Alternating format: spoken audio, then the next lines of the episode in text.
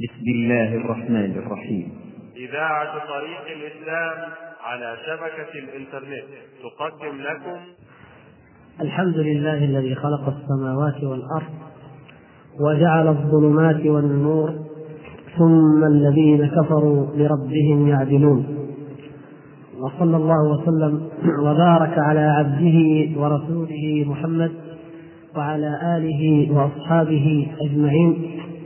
الذين حققوا التوحيد والإخلاص والمحبة واليقين قولا وعملا وصلوات الله وسلامه عليهم أجمعين وعلى من اتبعهم بإحسان إلى يوم الدين. وأشهد أن لا إله إلا الله وحده لا شريك له مخلصين له الدين ولو كره الكافرون. الشهادة التي بعث الله تبارك وتعالى بها رسله ودعا إليها خلقه أجمعين وجعلها رأس الدين كله. أما بعد أيها الإخوة الكرام فكما سمعتم من الأخ المقدم جزاه الله خيرا حديثنا الليلة عن عمل من أعمال القلوب وأصل تسمية المحاضرات هو أنها عن أعمال القلوب لكنها حقا كما ذكر وكما ذكرنا في محاضرة من قبل لو تأملناها لوجدنا أنها هي ما يسميه بعض العلماء شروط لا إله إلا الله نجد أنها شروط لا إله إلا الله فهي من جهة شروط لا إله إلا الله ومن جهة أخرى هي أعمال قلبية عظمى يبنى عليها كل عمل قلبي أو بالجوارح. فلا تعارض بين هذا وذاك فالكل شيء واحد. وهذه الأعمال كما تقدم تتداخل وتتشابك. إذ أن عمل القلب كما تعلمون كله أمر باطن والأعمال الباطنة يصعب التفريق بينها كالتفريق بين الأعمال الظاهرة. فأنت في الأعمال الظاهرة يمكن أن تفرق بوضوح بين الحج وبين الصوم مثلا وبين أداء الزكاة وبين أداء الصلاة. أما في الأعمال القلبية فإن اليقين والإخلاص والمحبة والتوكل والرضا والصدق وما أشبه ذلك يقترن بعضها ببعض وتتداخل فلا فصل بينها بنفس النسبة وإن كانت إذا تأملت آثارها وعرفت حقائقها تجد أن هذه الفروق واقعة لكنها متداخلة. وحديثنا الليلة عن موضوع الإخلاص هو مما يشهد لذلك. فإن الإخلاص يقترن بأعمال قلبية أخرى ولا يتم ولا يكون إخلاصا إلا بها. وأجلى وأظهر الأعمال القلبية التي لا بد أن يقترن بها الإخلاص جعلني الله وإياكم من المخلصين دائما هو الصدق. فإن الإخلاص لا يمكن أن يكون مع الكذب لا لغة ولا عرفا ولا شرعا. لا يمكن أن يقترن الإخلاص بالكذب بل الإخلاص هو قرين الصدق ولذلك الجامع الذي يجمع بينهما كلمة شرعية تجمع بين الصدق وبين الإخلاص. هذه الكلمة هي قوله صلى الله عليه وسلم في الحديث الذي يعلمه الجميع الدين النصيحة. الدين النصيحة الدين النصيحة ثلاثة.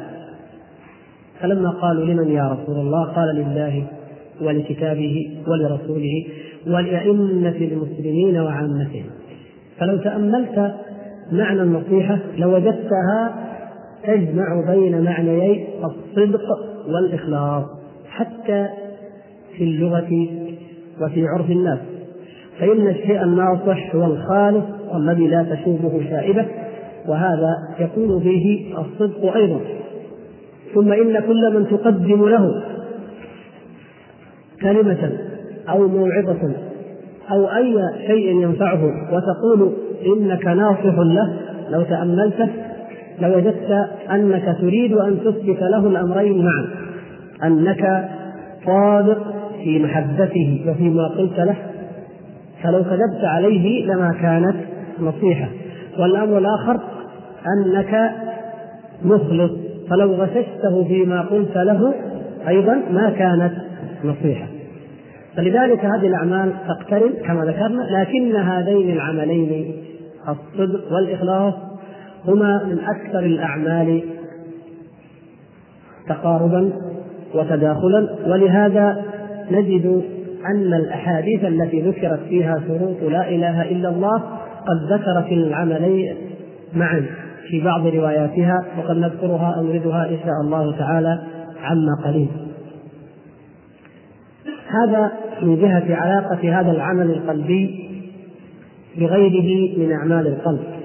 وعن وأما عن أهميته وضرورته للمؤمن فلا شك أن من تأمل كتاب الله تبارك وتعالى وسنة رسوله صلى الله عليه وسلم يعلم علم اليقين أن الإخلاص لا بد منه وذلك أول ما يشترط وأعظم ما يشترط في أمر العقيدة والإيمان ثم إنه لا بد أن يدخل في كل عمل من الأعمال التي يعملها الإنسان يريد بها وجه الله ويريد بها الثواب والأجر من عند الله.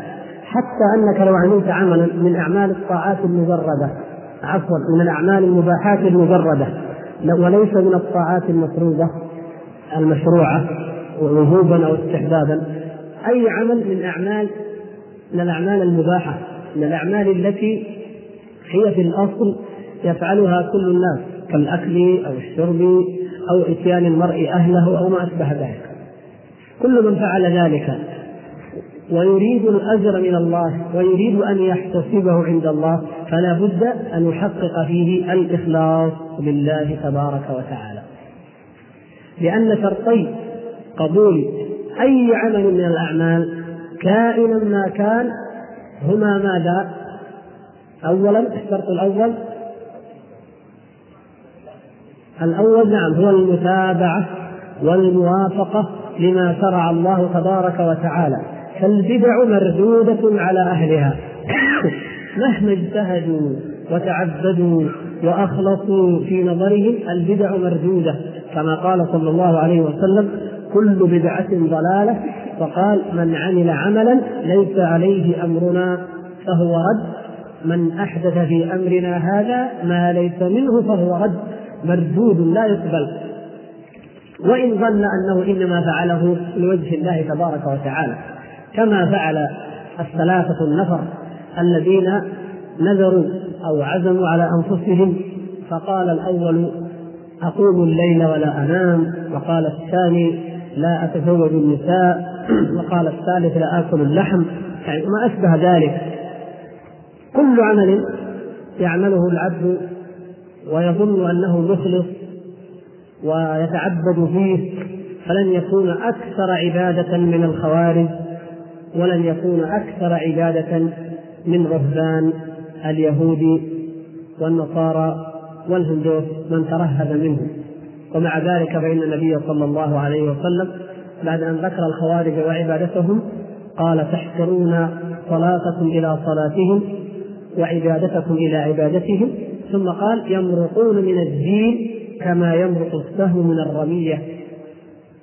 والرمية هي ما يرمى من الصيد كظبي أو نحوه فيدخل السهم فيخترقه فيخرج يدخل من جنب ويخرج من الجنب الآخر فلا يكاد يرى راميه فيه شيئا من أثر.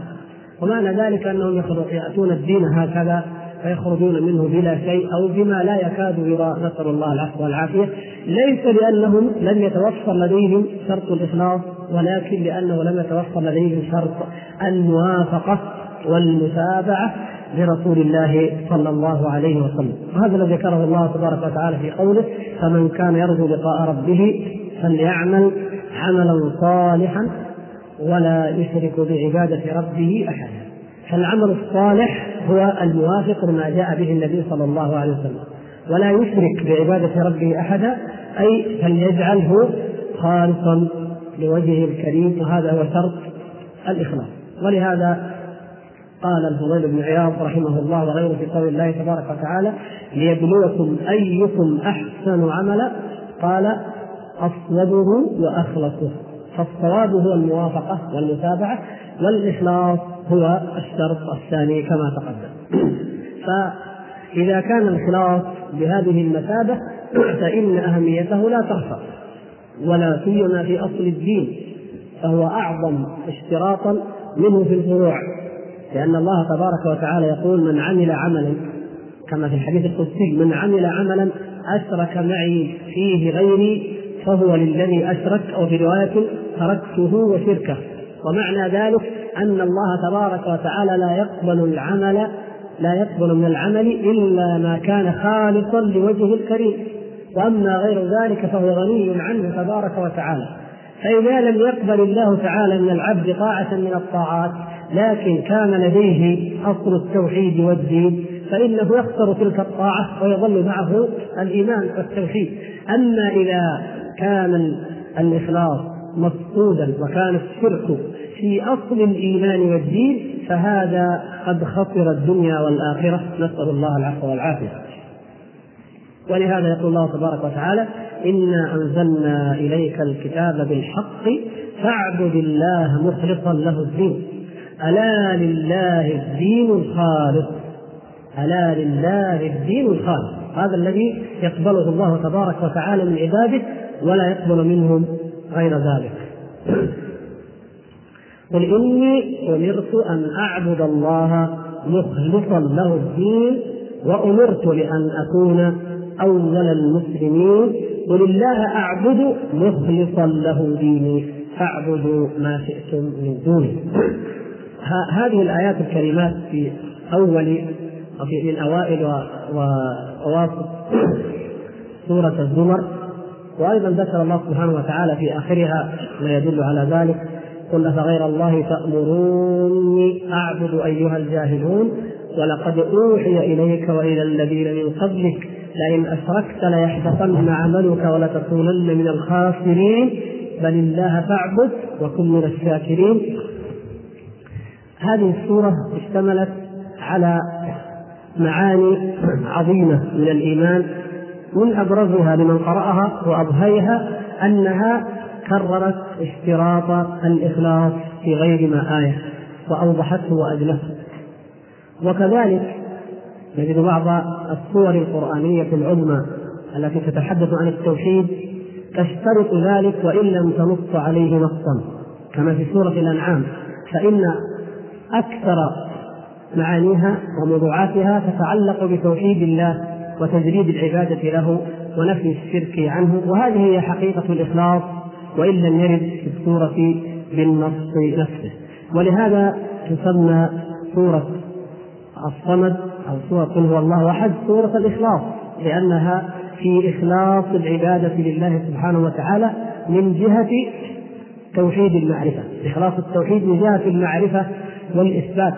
تثبت قل هو الله أحد الله الصمد لم يلد ولم يولد ولم يكن له كفوا أحد. تثبت وحدانية الله تبارك وتعالى وتنفي عنه ما يزعمه المسلمون الذين يدعون أن لله تبارك وتعالى ولدا أو أن له كفوا أو شبيها أو نظيرا تعالى الله عما يصفون إلا عباد الله المخلصين.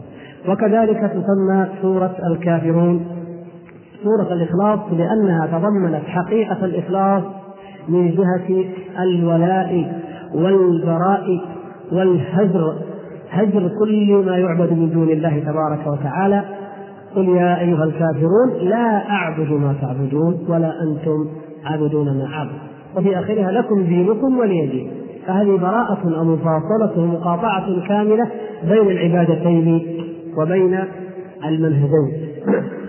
ومن هنا كان الذي الذي آخذه وعده الله تبارك وتعالى وسجله على أهل الكتاب وعلى المنافقين أنهم كانوا غير مجردين للصدق وغير مجردين للإخلاص لله تبارك وتعالى. بل إن ذلك ولا سيما الإخلاص يشمل أيضا المشركين.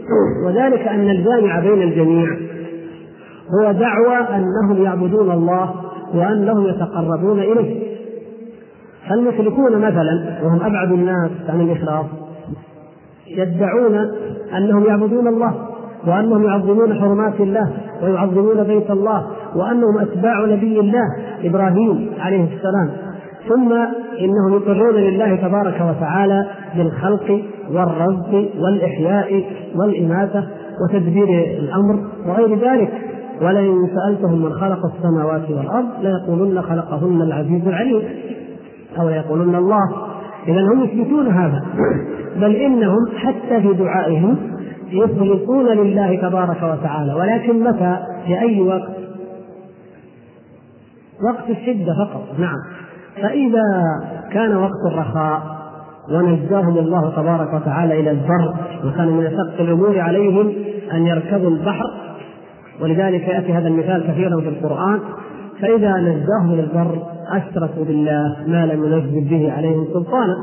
إذا المشركون أيضا يكذبهم الله تبارك وتعالى ويبطل عبادتهم في دعواهم لماذا؟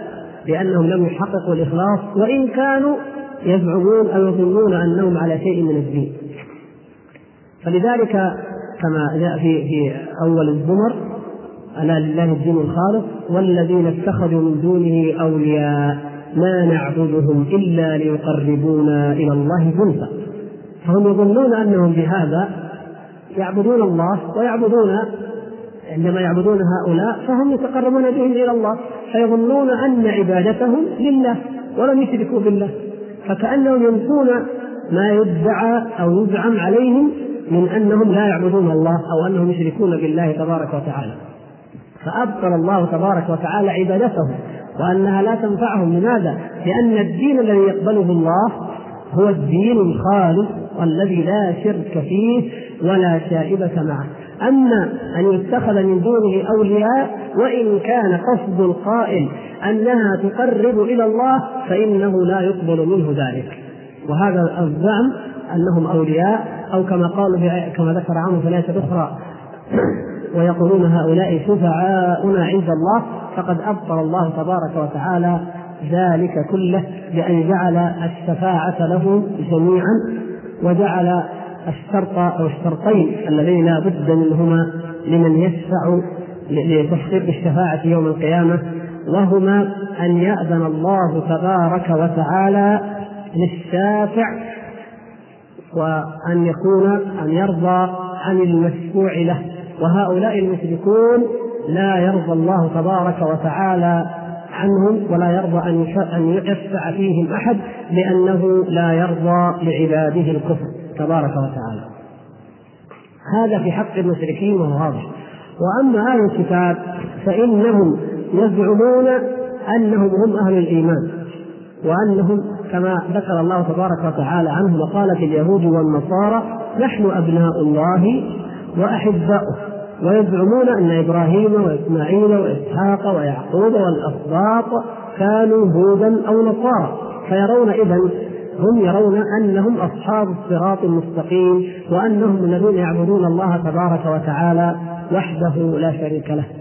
ولو سألت إلى هذه اللحظة أي يهودي أو نصراني من الذي يعبد الله تعالى حق العبادة خالصة له في هذه الحياة الدنيا؟ لقال اليهودي إنهم اليهود وقال النصراني إنهم النصارى. وهذا باطل. وقد أبطله الله تبارك وتعالى في مواضع من كتابه كما في سورة البينة. لم يكن الذين كفروا من أهل الكتاب والمشركين منفكين حتى تأتيهم البينة. رسول من الله يتلو صحفا مطهرة فيها كتب قيمة وما تفرق الذين أوتوا الكتاب إلا من بعد ما جاءتهم البينة. وبين ذلك قال وما أمروا إلا ليعبدوا الله مخلصين له الدين ويقيموا الصلاة ويؤتوا الزكاة وذلك دين القيمة. هذا دين القيمة هو الذي قال فيه إن الدين عند الله الإسلام. وقال ومن يبتغي غير الإسلام دينا فلن يقبل منه وهو في الآخرة من الخاسرين. فهؤلاء أمروا أن يعبدوا الله مخلصين له الدين ولكنهم أبوا إلا أن يشركوا بالله تبارك وتعالى بأنواع وألوان من الشرك. منها دعواهم أن له ولدا تبارك وتعالى وتقدس عن ذلك. وهذا الزعم قد أبطله الله تعالى في أكثر من موضع كما في الأنعام وفي الكهف ومريم وغيرها من الآيات العظيمة في استنكار ذلك وكما في قل هو الله أحد وغيرها. هذه الدعوة واضح بطلانهم وإفكهم فيها.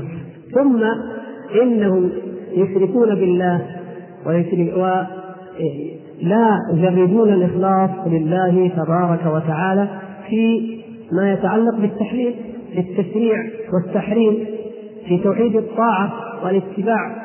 وهذا أيضا ذكره الله تبارك وتعالى في قوله اتخذوا أحبارهم ورهبانهم أربابا من دون الله والمسيح ابن مريم وما أمروا إلا ليعبدوا إلها واحدا لا إله إلا هو سبحانه عما يشركون.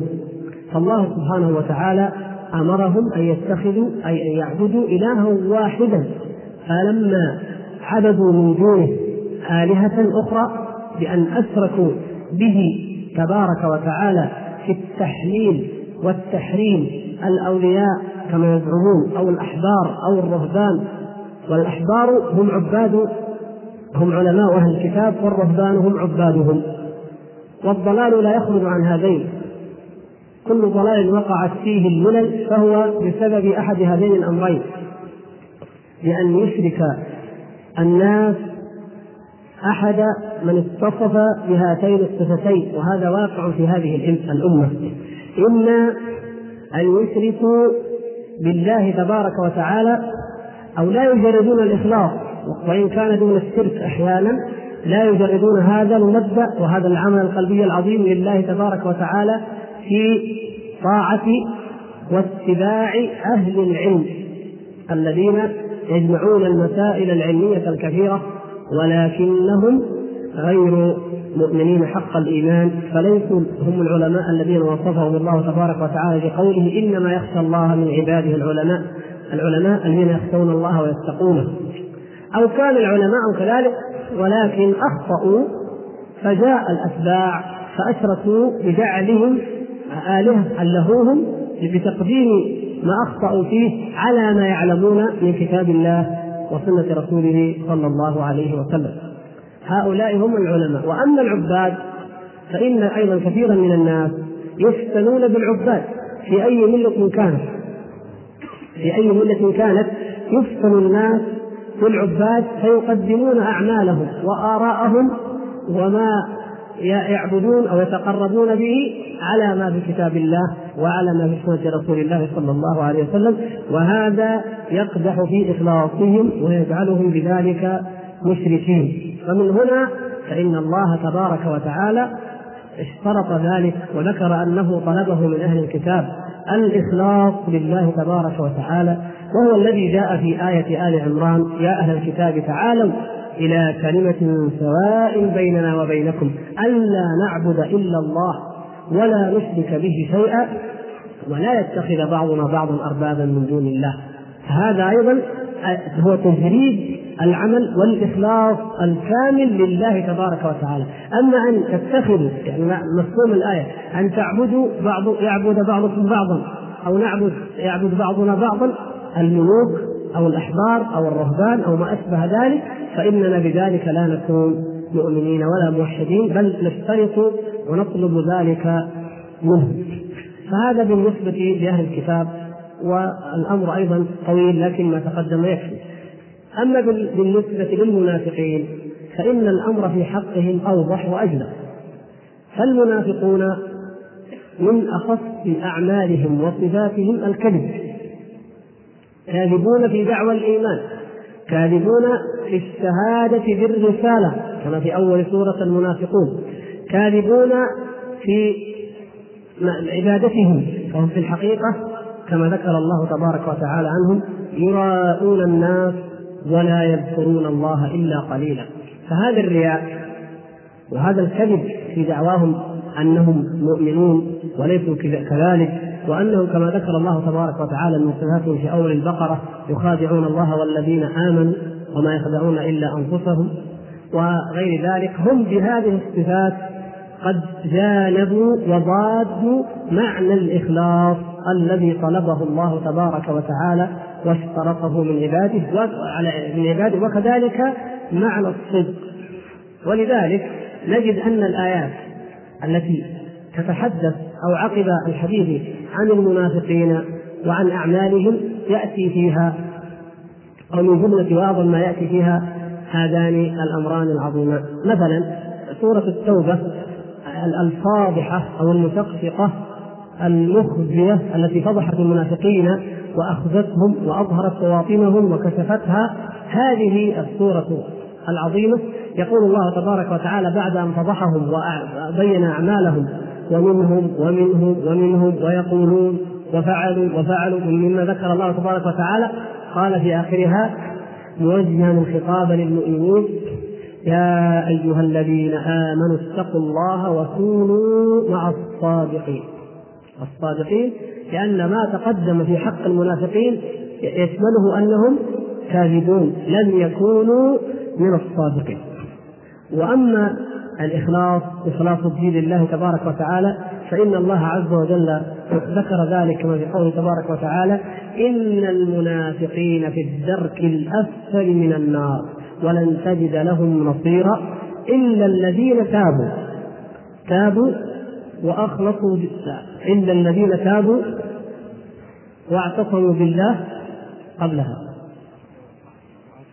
نعم الا الذين تابوا واصلحوا واعتصموا بالله وأخلصوا دينهم لله فأولئك مع المؤمنين وسوف يؤتي الله المؤمنين أجرا عظيما.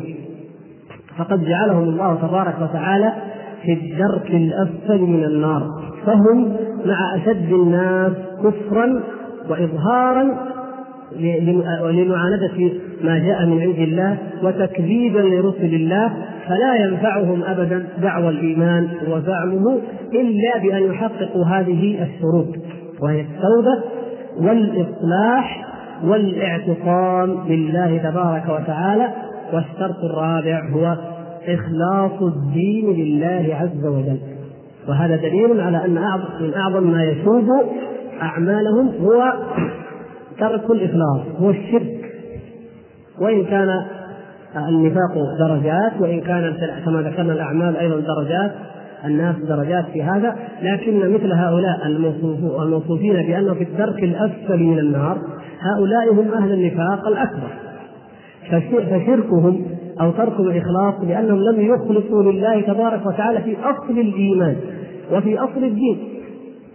أما من عدا ذلك وهو من يشرك بالله تبارك وتعالى ولا يخلص له في عمل من الأعمال فإن ذلك العمل يحدث ويبطل. لأنه كما تقدم في الحديث القدسي أنا أغنى الشركاء عن الشرك من عمل عملا. هذا مطلقا سواء كان في أصل الدين عملا كبيرا عظيما أو ايا كان. من عمل عملا أشرك معي فيه غيري تركته وشركه. وعلى هذا فيجب على الإنسان أن يحذر من الشرك دقيقه وجليله وأن يحذر من الرياء لأنه ضد الإخلاص ولأن الرياء هو الشرك الأصغر أو نوع من أنواع الشرك الأصغر. نسأل الله أن يحفظني وإياكم من الشرك ما علمنا منه وما لم نعلم.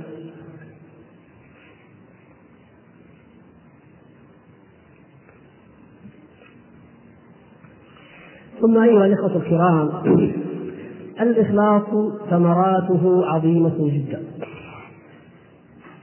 حقيقة لو تأملنا الكتاب والسنة وعمل أولياء الله وعمل الصديقين والمقربين والصالحين الذين أثنى الله تبارك وتعالى عليهم في كتابه أو شهدت لهم الأمة بالخير لوجدنا أن صفة الإخلاص هي من أوضح وأجلى ما يتصفون به.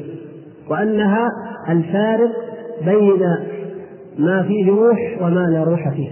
أرأيتم الفرق بين إنسان سوي بشر حي ينطق ويتحرك أمامك وبين تمثال من الخشب كالذي يصنعه أولئك المبطلون أو من الفخار أو من أي شيء. الفرق العظيم بين هذا وهذا هو كذلك الفرق بين من يعمل العمل خالصا لوجه الله تبارك وتعالى ومن يعمل أي عمل من الأعمال كائنا ما كان بلا إخلاص فهو يعمل بلا روح. روح العمل والإخلاص فيه. ويتفاوت الناس في الطاعات بحسب بدرجة أو مقدار تفاوتهم في الإخلاص كما أنهم أيضا يتفاوتون في التوبة من المعاصي بمقدار تحقيقهم لحقيقة الإخلاص والصدق في التوبة. فأما التفاوت في الطاعة فهذا معلوم للجميع. فإن الناس يؤدون الصلوات كما نرى ونشاهد. يصلون وهذا بجوار هذا. في صف واحد وقد يكونان خلف الإمام مثلا. ولكن بين أجر هذا وأجر هذا مثل مثل ما بين السماء والأرض بما في قلب هذا من الإخلاص لله سبحانه وتعالى في هذه العبادة. وأما الآخر فقد لا يقبل منه شيء إذا كان منافقا أو مرائيا في صلاته والعياذ بالله فإنه لا يقبل من له منها شيء. فانظروا الفرق بين هذين وإن كان العملان الظاهران سواء ولكن الفرق إنما كان بتحقيق الإخلاص. وكذلك في الإنفاق. فإن المرء أو العبد المؤمن قد ينفق نفقة يسيرة. لو رآها المنافقون للمزوه ولقالوا ما هذا؟ ألم يجد إلا هذا؟ ألم ينفق إلا هذا؟ ولكنها عند الله تبارك وتعالى عظيمة جدا لأنها خالصة لوجه الله عز وجل لأن هذا المؤمن التقي أنفق مما يحب. والله تعالى يقول لن تنالوا البر حتى تنفقوا مما تحبون. ولم يتيمم الخبيث فينفق منه كما قال تعالى ولا تيمموا الخبيث منه تنفقون. أنفق مما يحب وأنفق وهو محتاج وأنفق وهو صحيح شحيح يخشى الفقر ويرجو الغنى. لما اجتمع في هذه الأمور وهي دليل على الإخلاص لله تبارك وتعالى في نفقته كانت هذه النفقة وإن صغرت في أعين الخلق فهي عند الخالق تبارك وتعالى في لها وزن وقدر عظيم جدا والله عز وجل يعظم أجرها ويربي هذه الصدقة لصاحبها وربما وجدها يوم القيامة. مثل الجبال وهو لا يعلم. وهذا من فضل الله تبارك وتعالى وجوده وكرمه لمن صدق الله في توجهه وإخلاصه له عز وجل. وهكذا في بقية الأعمال. في الجهاد في سبيل الله عز وجل نجد العدل. يعني لو أن أحدا لم يخرج للجهاد ولكنه كان صادقا مخلصا يريد ذلك ثم لم يخرج فهذا له أجر عظيم عند الله سبحانه وتعالى بماذا؟ بنيته وبإخلاصه لله عز وجل فكما ذكر الله تبارك وتعالى أيضا في الهجرة وغير ذلك ومن يخرج من بيته مهاجرا إلى الله ورسوله ثم يدركه الموت فقد وقع أجره على الله لماذا؟ بنيته وإخلاصه وإن لم يتحقق له العمل وكما في الجهاد كما ذكر رسول الله صلى الله عليه وسلم في قصة الذين تخلفوا معذورين ممن عذرهم الله تبارك وتعالى في يوم تبوك عن جيش العسرة جيش تبوك. فإنهم كما قال صلى الله عليه وسلم ما قطعتم واديا ولا أنفقتم نفقة إلا وهم معكم حبسهم العذر إلا كانوا معكم حبسهم العذر. معنى ذلك أن لهم من الأجر بإذن الله الشيء الكثير بنيتهم وبإخلاصهم. ولا على الذين إذا ما أتوك لتحملهم. قلت لا أجد ما أحملكم عليه. تولوا وأعينهم تفيض من الدمع حزنا ألا يجدوا ما ينفقون. انظروا يعني عندما أخلصوا لله سبحانه وتعالى وأخذوا يبكون حزنا لأنهم لا يجدون ما من النفقة ما يحملهم ولم يجد لهم رسول الله صلى الله عليه وسلم ما يحملهم عليه. ففي صدقهم في هذا وإخلاصهم كان لهم هذا الأمر ورفع الله تبارك وتعالى الحرج عنهم وجعلهم بدرجة من خرج ومن حمل السيف ومن ركب بذلك الحر الشديد وتحمل تلك المشاق العظيمة وبعد الشقة ونازل القوم ثم كان ما كان من أجر له عند الله عز وجل. وأمثال ذلك كثير. وأما بالنسبة للتوبة ويدخل في ذلك أيضا التوسل بالأعمال الصالحة فإن الإخلاص هو من أعظم ما يحقق ذلك بإذن الله تبارك وتعالى. والأمثلة على هذا كثيرة جدا. ومن أشهرها وأعظمها حديث الرجل الذي قتل تسعة وتسعين نفسا ثم ذهب أراد أن يتوب والقصة كما تعلمون ثابتة صحيحة روتها أكثر أو كثير من دواوين السنة. ثم ذهب دل سأل يريد أن يتوب فسأل عن عالم يعلمه التوبة فدل على عابد أو على راهب لا فقه لديه. فقال له لا أجد لك توبة. فأكمل به المئة. الرجل لديه سرة وشدة وعنف وقوة غضبية عارمة. فأغضبه ذلك بأنه قال لا أجد لك توبة. والله تبارك وتعالى يفتح باب التوبة لمن يشاء من عباده فكيف تغلقها أنت؟ فأكمل به المئة. إذ لا فرق لا فرق بين أن يكون العبد قد قتل واحدا أو قتل ألفا أو ألف ألف إذا لم يكن له توبة فلا فرق بين هذا وهذا. فأكمل به المئة. ثم ذهب فدل على عالم ممن فقهه الله تعالى في الدين أو على عابد عالم عالم عابد. فسأله فقال ومن يمنعك من هذا؟ نعم التوبة بابها مفتوح. ثم دله وهكذا المربون الحكماء يعلمون ما للبيئة من أثر. لما رأى إخلاصه وصدقه في التوبة أراد أن يتحقق له ذلك كاملا فقال أخرج عن هذه القرية. ودله على قرية فيها قوم يعبدون الله تبارك وتعالى بيئة صالحة. يستطيع أن يتوب فيها ولا يعود إلى ما كان فيه من الذنوب. فأدركه الموت في الطريق. فاختصمت فيه ملائكة الرحمة وملائكة العذاب. فأما ملائكة العذاب فالرجل قتل مئة نفس وإلى الآن لم يعمل شيئا. ما الذي عمل؟ مجرد أنه توجه إلى القرية. فلم لم يتعبد لم يتصدق أو يصم أو يكفر أو يعمل. مجرد أنه أراد أن يذهب فقط.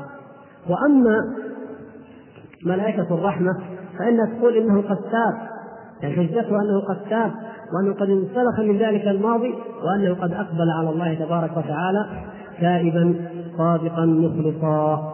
فحكم الله تبارك وتعالى وهو أحكم الحاكمين وقضى وفصل بأن الذي الذين يستقبلونه والذين يتلقونه هم ملائكة الرحمة. وهذا من فضل الله وجوده عز وجل وما أعظم فضله لأنه هو الغفور الودود الرحمن الرحيم التواب الكريم سبحانه وتعالى. فقبل ذلك منه فكان هذا الإخلاص الذي في قلبه كافيا عن أي عن, عن بقية الأعمال عن أي عمل يمكن أن يفترض فيه أن يفترضه أو أن يفترضه عابد أو واعظ أو مرب أو ناصح كما حدث لملائكة الرحمة. أو كما حدث لملائكة العذاب لأن التائب لابد أن يشترط له تغيير تغيير في حياته فلا بد من أعمال تثبت ذلك.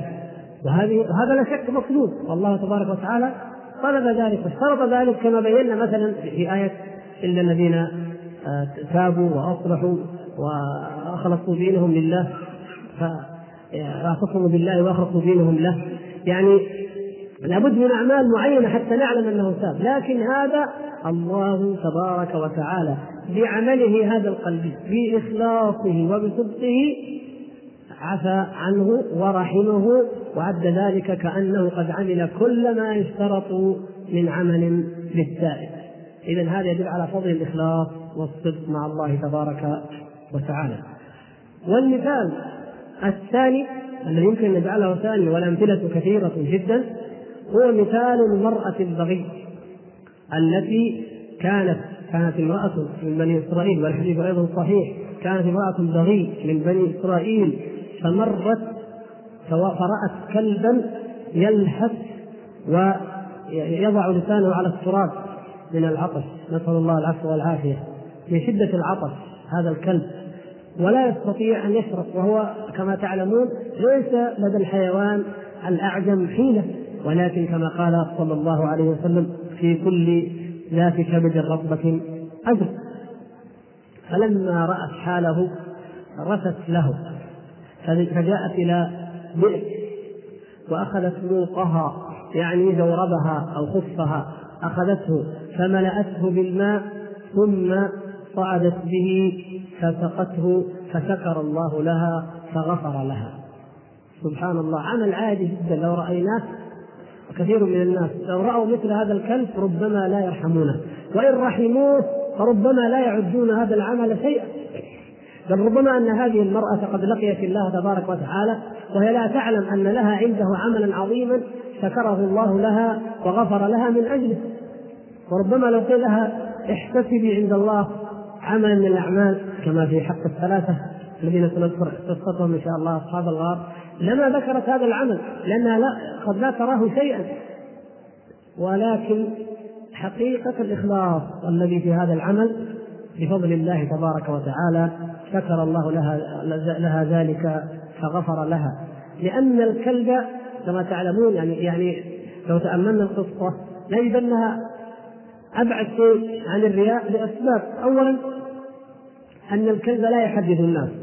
كما تعلم. ولو كان بني آدم لقيل إنها سقته لكي يخبر الناس ويقول فلان أعطاني وفعل بي وفعل. لكن هذا حيوان أعين فهذا دليل على أنها ما فعلت ذلك وهي تريد شهرة ولا ذكرا ولا رياء. ثم إنه كان في في خلاء وهي عابرة ولم يرها أحد ولم يذكر أن أحدا رآها لكي يذكرها. ثم إنها دليل إخلاصها هذا التواضع له وهو حيوان أنها تنزل بنفسها إلى البئر. ولا شك أن النزول إلى البئر أولا يعرض للخطر يعرض الإنسان للخطر إذ قد يقع فيها فلا يخرجه لا يخرجه أحد. ثم إنها لما جاء في إحدى الروايات وضعت موقها في فمها لما أرادت أن تصعد وترقى في البئر فما الذي فعلت؟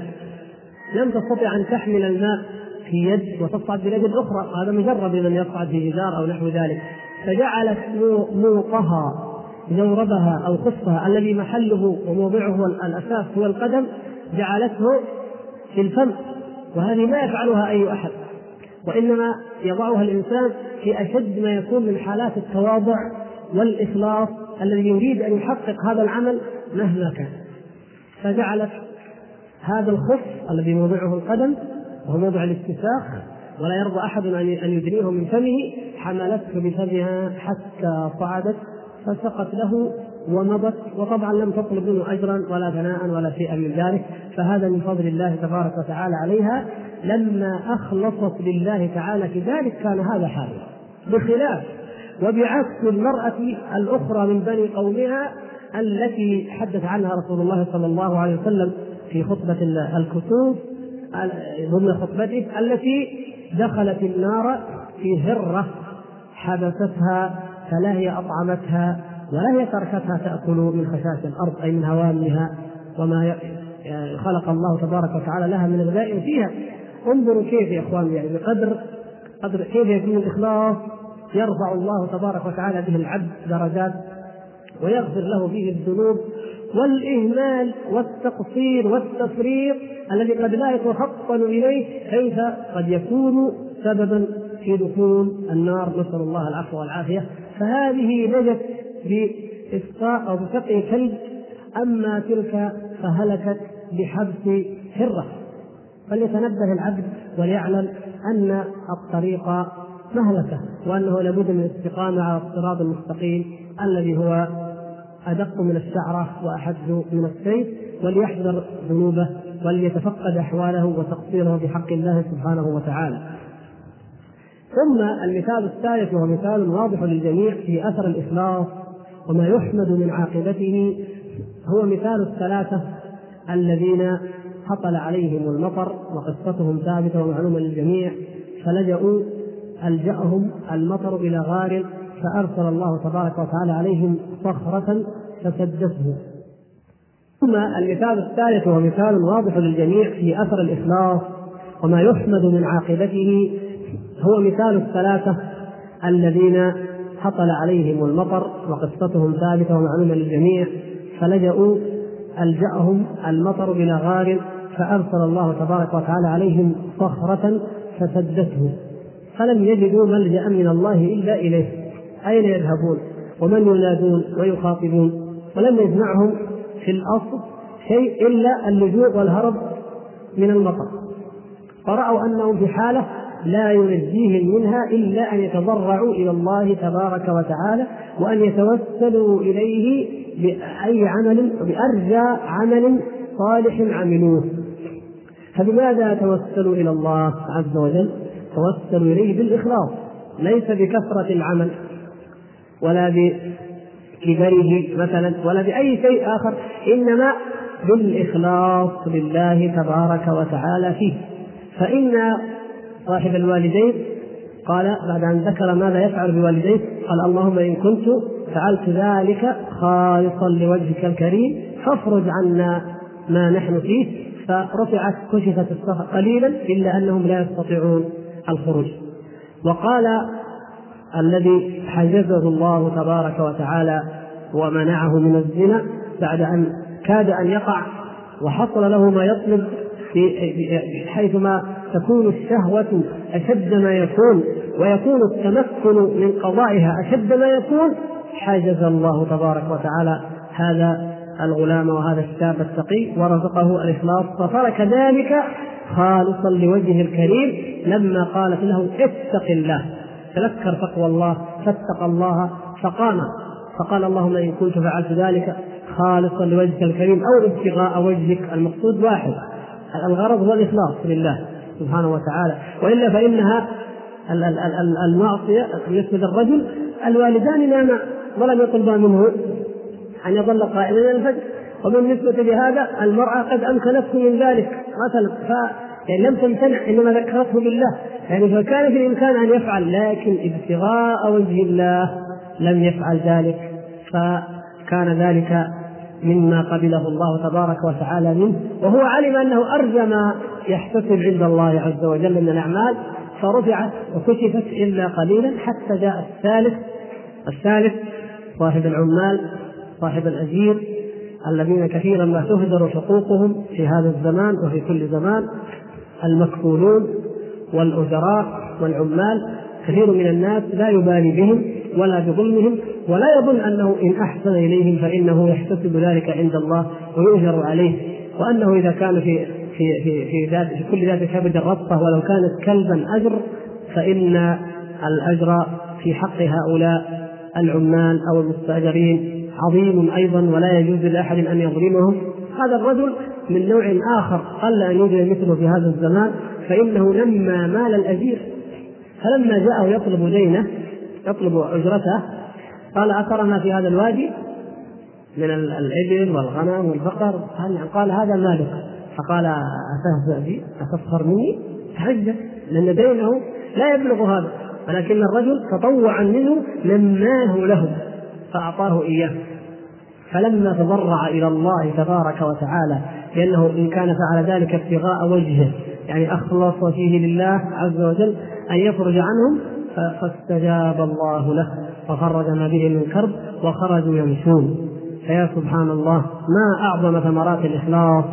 وما أحوج المسلمين وما أحوج المتقين وما أحوج العباد الذين يريدون الله والدار الآخرة ويعلمون حقارة وتفاهة هذه الحياة الدنيا أن يخلصوا أعمالهم لله عز وجل. فيرون الثمرات يرون البركات يرون الذي من الأمور التي لا يمكن أن يصدقها أحد في حدود المنظور المادي والواقع العادي عند الناس. ومن ذلك وهنا لا أريد أن أطيل وإلا فالامثله عديده جدا من هذا. من ذلك أن العلماء الذين كتبوا لله سبحانه وتعالى وطلبوا العلم بإخلاص كيف جعل الله تبارك وتعالى لهم من البركة في أوقاتهم وأعمارهم وعلومهم ونفع بهم الشيء العجيب جدا. انظر إلى صحيح البخاري مثلا. كم من الكتب كتبت وألفت لكن هذا الكتاب لما أخلص صاحبه لله وكان لا يكتب الحديث إلا بعد أن يتوضأ ويصلي ركعتين ويستغفر الله وكان من العبادة والزهد في الدنيا وما ما تعلمونه من سيرة الإمام البخاري رحمه الله لما كان كذلك بارك الله له في وقته وبارك له في علمه وجعل هذا الكتاب لهذه الدرجة والمنزلة فهو أصح كتاب بعد كتاب الله عز وجل وتلقاه المسلمون قديما وحديثا إلى يوم القيامة بالقبول هذا كرامة هذه كرامة عظيمة. وإلا فكم كتب بعده؟ كم ألف من كتب؟ لكن ليس لها مثل ما, ما لهذا الكتاب. كذلك حياة الإمام أحمد رضي الله عنه وأرضاه وما أعطاه الله تبارك وتعالى من القبول شيء مدهش كان الإمام أحمد رحمه الله إذا أشار بيده في رجل في رجل أن نعم إذا ذكر فلان وقال نعم فقط نعم. أثنى عليه بأنه نعم. أو نعم الرجل أو ما أشبه ذلك رفعه الله عند الأمة قاطبة يرتفع هذا الرجل وتنقل هذه التزكية من بغداد إلى خراسان إلى مصر إلى الأندلس إلى كل مكان وتسجل وتكتب أن أحمد قال فيه نعم الرجل أو أثنى عليه أو ذكره بخير فتكون تزكية له قبولا لروايته وقبولا لعلمه وتصحيحا لعقيدته. سبحان الله العظيم. وإن قال في أحد لا أو نحو ذلك فقط. مهما كان علمه ومهما كانت قيمته ومهما وتنتشر ينتشر هذا الجرح في الآفاق حتى لا يكاد يعني يجد, يجد, أحدا إلا حتى وإن زكاه غيره لا بد أن يقول ولكن أحمد قال فيه كذا. مثلا هذه درجة عظيمة. الخليفة المتوكل من شدة حرصه على أن يزكى لدى الأمة يعني كعادة الحكام في كل زمان ومكان أن يريد أن الأمة تزكيه أو تثق فيه أو ما أشبه ذلك أو أصحاب أي أي منصب كان. فطلب من الإمام أحمد أن يأتي إليه لأن الناس يعلمون أن الإمام أحمد لا يأكل إلا من طعام الحلال فيريد أن يأتي إليه ويطعم من طعامه فيتحدث الناس بذلك فيتزكى المتوكل عند الأمة بأن الإمام أحمد أكل من طعامه فقط. أن يأكل من طعامه ولو لم يثني عليه ولا بكلمة. فأبى الإمام أحمد ثم لما ألح عليه الخليفة وهو المتوكل الذي أحيا الله به السنة وقمع به البدعة وله يعني فضل على أهل السنة والجماعة وهو إمام المسلمين فلم يرى بدا من أن يطيعه. فذهب إليه ولكنه واصل الصيام حتى يقول ابن عبد الله وابن صالح أشفقنا وخشينا على الإمام من الموت واصل الأيام والليالي وكان لا يشرب إلا الماء لأن الماء ما لاحد فضل فيه هو الماء منها من الله تعالى ولكل أحد فلا فضل لأحد فيه فيا سبحان الله. والمتوكل يظن أنه يطعم من طعامه لأنه لم يقابله ولم يجالسه على مائدة. يعني انظروا لما لما كانت لهم هذه المنزلة إنما هي بإخلاصهم لله تبارك وتعالى. ثم انظروا ناحية أخرى ولا احب أيضا عليكم. ناحية البركة في الوقت. انظر مؤلفات شيخ الإسلام ابن تيمية رحمه الله مؤلفات ابن القيم مؤلفات الذهبي مؤلفات ابن كثير مؤلفات ابن الجوزي مؤلفات النووي. شيء عجيب جدا. عندما ترى المؤلفات هذه المؤلفات مع ما تعرضوا له ولا سيما مثل ابن تيمية رحمه الله النفي والسجن والأذى والمحاكمات وحتى حرق الكتب وحتى حبس ما يقصد به عنه صنوف وألوان. من الأذى والاشتغال مع ذلك بالعبادة بل حتى بالجهاد شيخ الإسلام رحمه الله جاهد جاهد الباطنيين وجاهد التتار جهاد وعلم تحصيل للعلم وتنقيب في الكتب وعبادة ثم يؤلف هذه الكتب كيف ذلك؟ يعني نحن الآن كما ترون نسأل الله العفو والعافية ونسأله عز وجل البركة في أوقاتنا وأعمالنا أن يرزقنا الإخلاص والذي به تحل البركة بإذن الله. الطالب خمس سنوات الدكتوراه ويطلع كتيب أو كتاب إذا قرأته. وجدت أنه نقول يمكن يمكن يعني لو جد فيها في أشهر مثلا بالنسبة لحالنا الآن يجمعها ولو كان من السلف لكان أقل من ذلك في أيام وأسابيع يجمعها نقول ما في أكثر من ذلك مثلا. لما هذا العمر يفني هذا العمر في هذا لكنه حالنا هذا بقدر ما لدينا من إخلاص ومن بركة قليلة نسأل الله العفو والعافية انظروا كيف هذه حتى قال بعضهم يعني لو قسمت عمره على كتبه لوجدت أنه كأنه كان يكتب في كل يوم كراسة من عشرين لوحة هل يمكن لأحد يكتب هذه؟ متى يحققها؟ متى يحررها؟ إذا طلبنا من الاخ مثلا في المركز في هذا المركز الصيفي إذا طلب من الأخ مقال صفحة واحدة يكتبها الليلة ويراجعها بكرة وينقحها وكذا ويمكن تبدأ أسبوع ما جابها. سبحان الله. كيف يكتب هؤلاء؟ إذا كتب عشرين لوحة محررة منقحة بأقوال معزوة إلى أصحابها ونقل أمانة في النقل ودقة في الاستنباط لا يمكن أن يكون هذا إلا ببركة من الله تبارك وتعالى في عملهم. وذلك بسبب إخلاصهم لله عز وجل. ولذلك أوتوا الهمة العليا. همة عالية. لما قال الإمام الطبري رحمه الله لتلاميذه أملي عليكم التفسير. فقال قالوا كم؟ قال 300 مجلد. قالوا هذا كثير. 300 مجلد كثير ما يستطيعون. فقال الله أكبر ضعفت الهمم. فجعله في 30 بدل ال 300 جعله 30 جزءا. يعني هذا على قد الهمم انظروا الآن سعة تفسير الطبري رحمه الله. وما فيه من الأقوال وبالأسانيد أقوال في اللغة وفي يعني رواية ودراية معا. فهذا كتبه رحمه الله لضعيفي الهمم من أمثالنا. نحن الآن نجي نقول الطبري يحتاج أن نختصر وبالفعل يختصر. لأن الهمة يعني عشر ما كانت عليه في أيام تلاميذ الطبري وهكذا. لماذا تضعف الهمة؟ أيضا تضعف الهمة بقلة الإخلاص. وإلا فمع الإخلاص تكون الهمة أعلى ويكون اليقين كما تحدثنا في اليقين أكثر. وإذا اجتمع للإنسان الإخلاص واليقين والمحبة وسائر ما ذكرنا أو سنذكر إن شاء الله من أعمال القلب يكون في غاية الهمة. ولذلك الصحابة رضي الله تعالى عنهم لما تحقق لهم ذلك ما فكروا على الإطلاق في قوى الدنيا كلها مهما كانت. ترسل الجيوش شرقا وغربا برا وبحرا ولا يبالون ولا ولا ينظرون العدو نعم يعدون العدة تماما و يعني يستطيعون اموره كأدق ما يكون من الدراسات الاستراتيجية أو الاستخبارات العسكرية. كل ذلك يقومون به لكن يعلمون أنهم لله يقاتلون وفي سبيل الله فلم تقف أمامهم أي قوة. ابدا.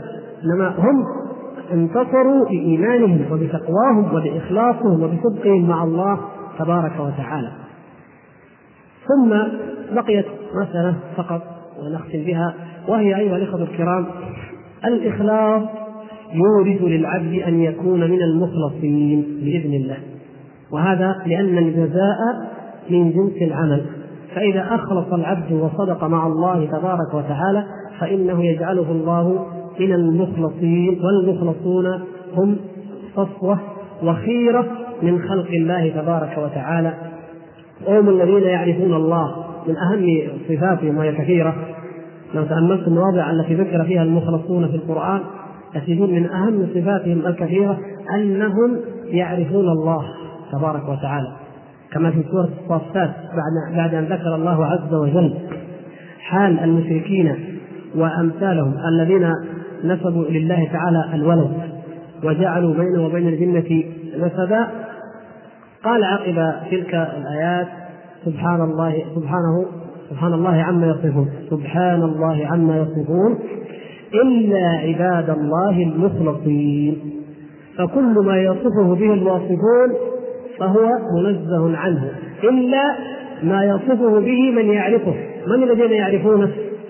ويقدرونه يقدرونه حق قدره ويصفونه بصفات الكمال والثناء والمحامد المرضية هم الذين هذا حالهم عباده المخلصون الذين أخلصوا له فاستخلصهم من بين عباده.